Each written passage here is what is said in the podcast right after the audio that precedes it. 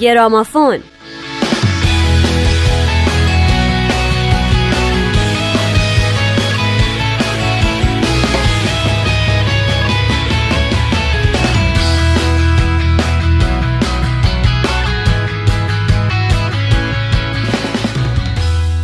شنوندگان دوست داشتنی سلام به همه شما به همه شمایی که از اون اولین قسمت گرامافون تا این آخرین قسمت همراه ما بودین به ما گوش دادین و با نظرات خودتون به ما انرژی دادین. این آخرین قسمت تقدیم میشه به شما. با من نیوشا راد و نوید توکلی همراه باشید.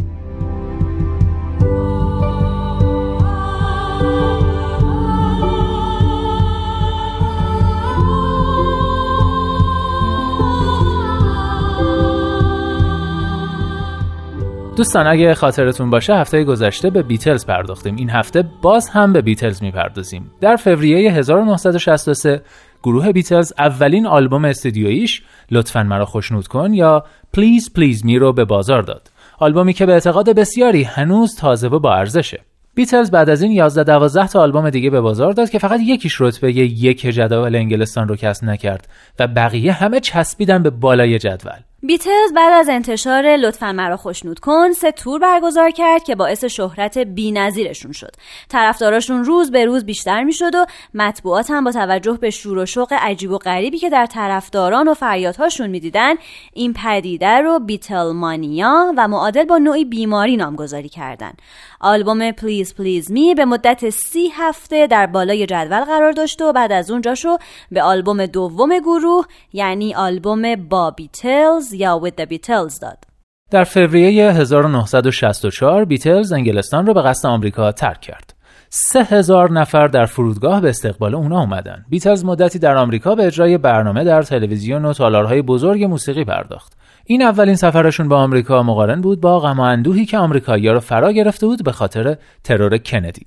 میگن بیتلز باعث شد شور و هیجان و زندگی به آمریکا برگرده. نویسنده و روزنامه نگار در زمینه موسیقی میکال گیلمور نوشته طی چند روز آشکار شد که یک تحول واقعی در شرف وقوع است تحولی که حواسها را از حراسی که به دنبال ترور رئیس جمهور جان اف کندی در دل آمریکاییان رخنه کرده بود پرت می‌کرد و ایده جوانان امید آینده ما هستند را تجدید می‌کرد shoulders of his life in the land of submarines.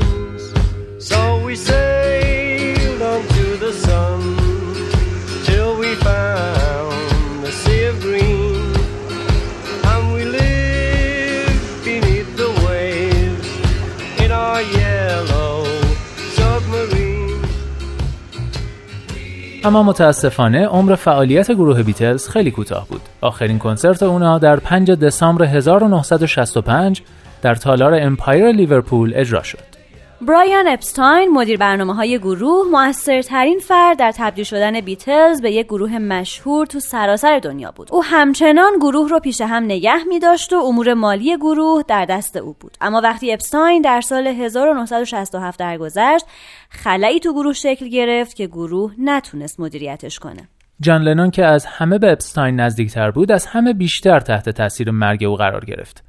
پس پل مککارتنی که وضع آشفته گروه رو می‌دید سعی کرد پروژه های جدید گروه رو شروع کنه. دیگر اعضای بیتلز از افزایش تسلط مککارتنی بر جنبه موسیقایی و همچنین جنبه اقتصادی گروه آشفته و ناراحت شدند. دلیل دیگه از هم پاشیدن بیتلز رو شاید بشه آزرده شدن هریسون از دیگر اعضای گروه دونست. ماجرا اینه که در ابتدای کار بیتلز مکارتنی و لنون خوانندگان و آهنگ نویسان اصلی بودن و جورج هریسون و رینگو استار نقشای تکمیلی رو داشتن. میگن روند کار اینجوری بوده که مکارتنی و لنون یه ترانه برای استار می نوشتن تا بخونه و هریسون هم یا یه ترانه قدیمی رو بازخونی می‌کرد یا ترانه های خودش رو. اما از سال 1965 به بعد هریسون ترانه های ای می و به یه ترانه نویس قهار تبدیل شده بود. دیگر اعضای گروه با اینکه به استعداد او پی برده بودن اما همچنان ترانه هاش را رد می. محققان موسیقی همین معیوس شدن هریسون رو یک دلیل مهم انحلال بیتلز می‌دونن. بعد از سال 1966 که بیتلز اجرای زنده رو کنار گذاشت هر یک از اعضا به سمت سلیقه های متفاوت خودشون در موسیقی رفتن و وقتی گروه دوباره برای ضبط پیش هم جمع شدن این تفاوت سلیقه ها بارزتر شد. مکارتنی بیش از بقیه تفاوت سلیقه داشت و بیشتر به دنبال سبک پاپ که هم در بریتانیا و هم در ایالات متحده محبوب بود رفت.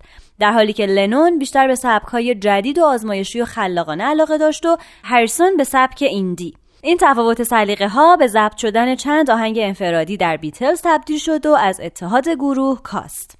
یوکو هم نقشی در از هم پاشیده شدن بیتلز داشت. اونو موزیسین آمریکایی ژاپنی بعدها به دومین همسر جان لنون تبدیل شد.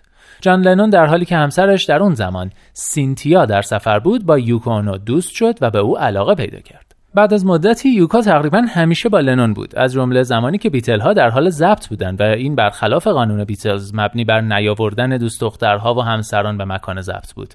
این هم به عاملی برای از هم پاشیده شدن بیتلز تبدیل شد. و مجموع تمام این دلیل ها سبب شد که مکارتنی در سال 1970 از هم پاشیده شدن بیتلز رو رسما اعلام کنه و بیتلز بعد از ده سال فعالیت از هم پاشید.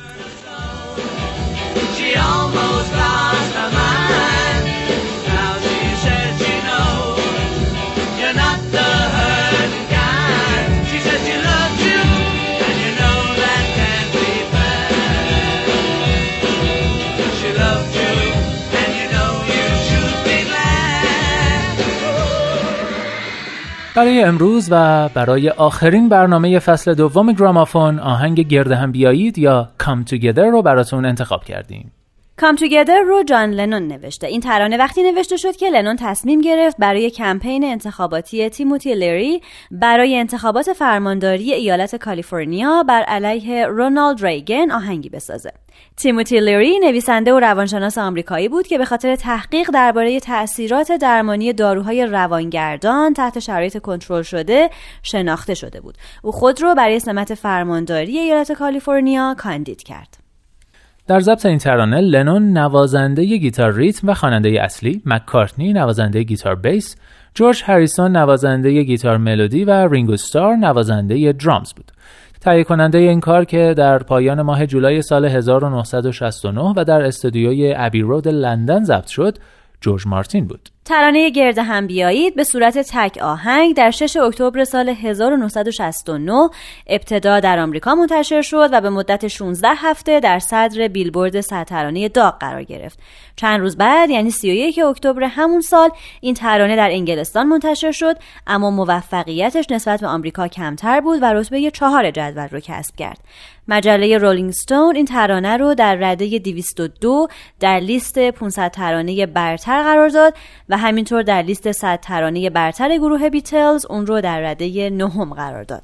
در سال 1973 کمپانی مورس لوی که ناشر ترانه خواننده مشهور راک چاک بری با نام You Can't Catch Me بود علیه لنون شکایتی مطرح کرد که در اون اظهار داشته بود که موسیقی ترانه گرد هم بیایید بسیار شبیه ترانه نمی‌توانی مرا بگیری یا همون You Can Catch Me و برخی از ابیات شعر اون هم مشابه اشعار این ترانه است لنون میگه این ترانه مال من است و هیچ شباهتی به ترانه چاکبری ندارد.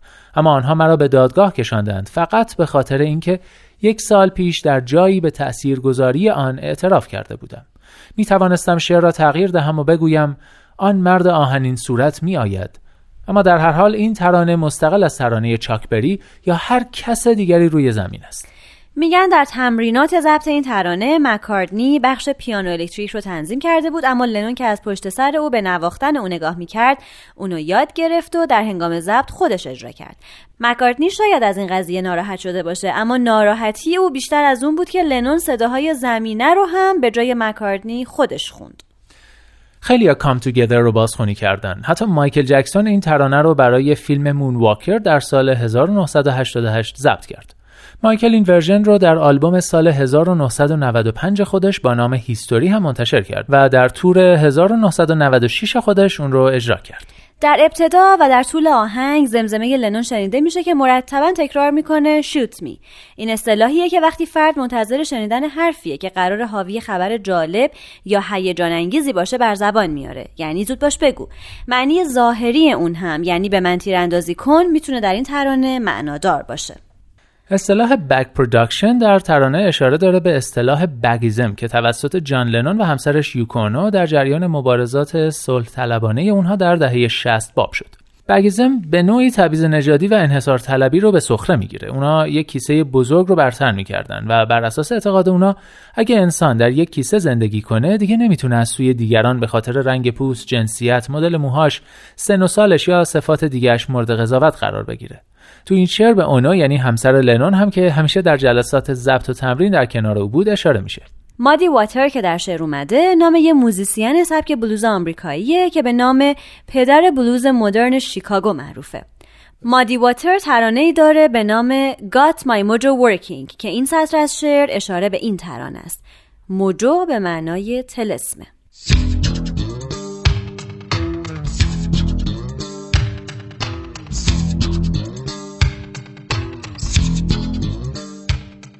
آن مرد با موهای کوتاه سیخ شده اش می آید. به آهستگی نگاهش تلس می کند. او یک خشک مقدس است. موهایش تا زانوهایش رسیده است.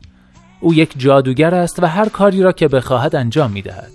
او کفشی به پا ندارد. انگشتان پایش پینه بسته. دستهایش تیره شده آنقدر که مواد مخدر را داخل ورق پیچیده. او می‌گوید تو را می‌شناسم تو را می‌شناسم. چیزی که می‌توانم به تو بگویم این است که تو باید آزاد باشی. همین حالا گرد هم بیایید. همراه با من.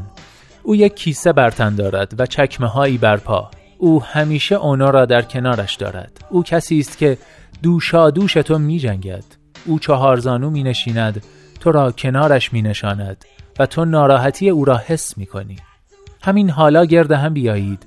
همراه با من. او در پیچ و خم زندگی گرفتار است. اعلام خطر را دریافت کرده است. او توسط مادیواتر تلسپ شده است. او می‌گوید یک و یک و یک می شود سه. باید ظاهرش خوب باشد. پس کسی را بیابید که نتواند خوب ببیند. همین حالا گرده هم بیایید. همراه با من.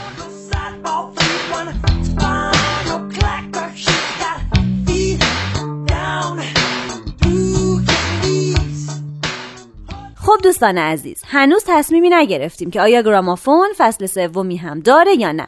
اگه قرار شد فصل سوم رو بسازیم حتما خبرتون می‌کنیم. حالا نوبت می‌رسه به شنیدن آهنگ Come Together. اما قبل از اون شاد باشید و خدا نگهدار.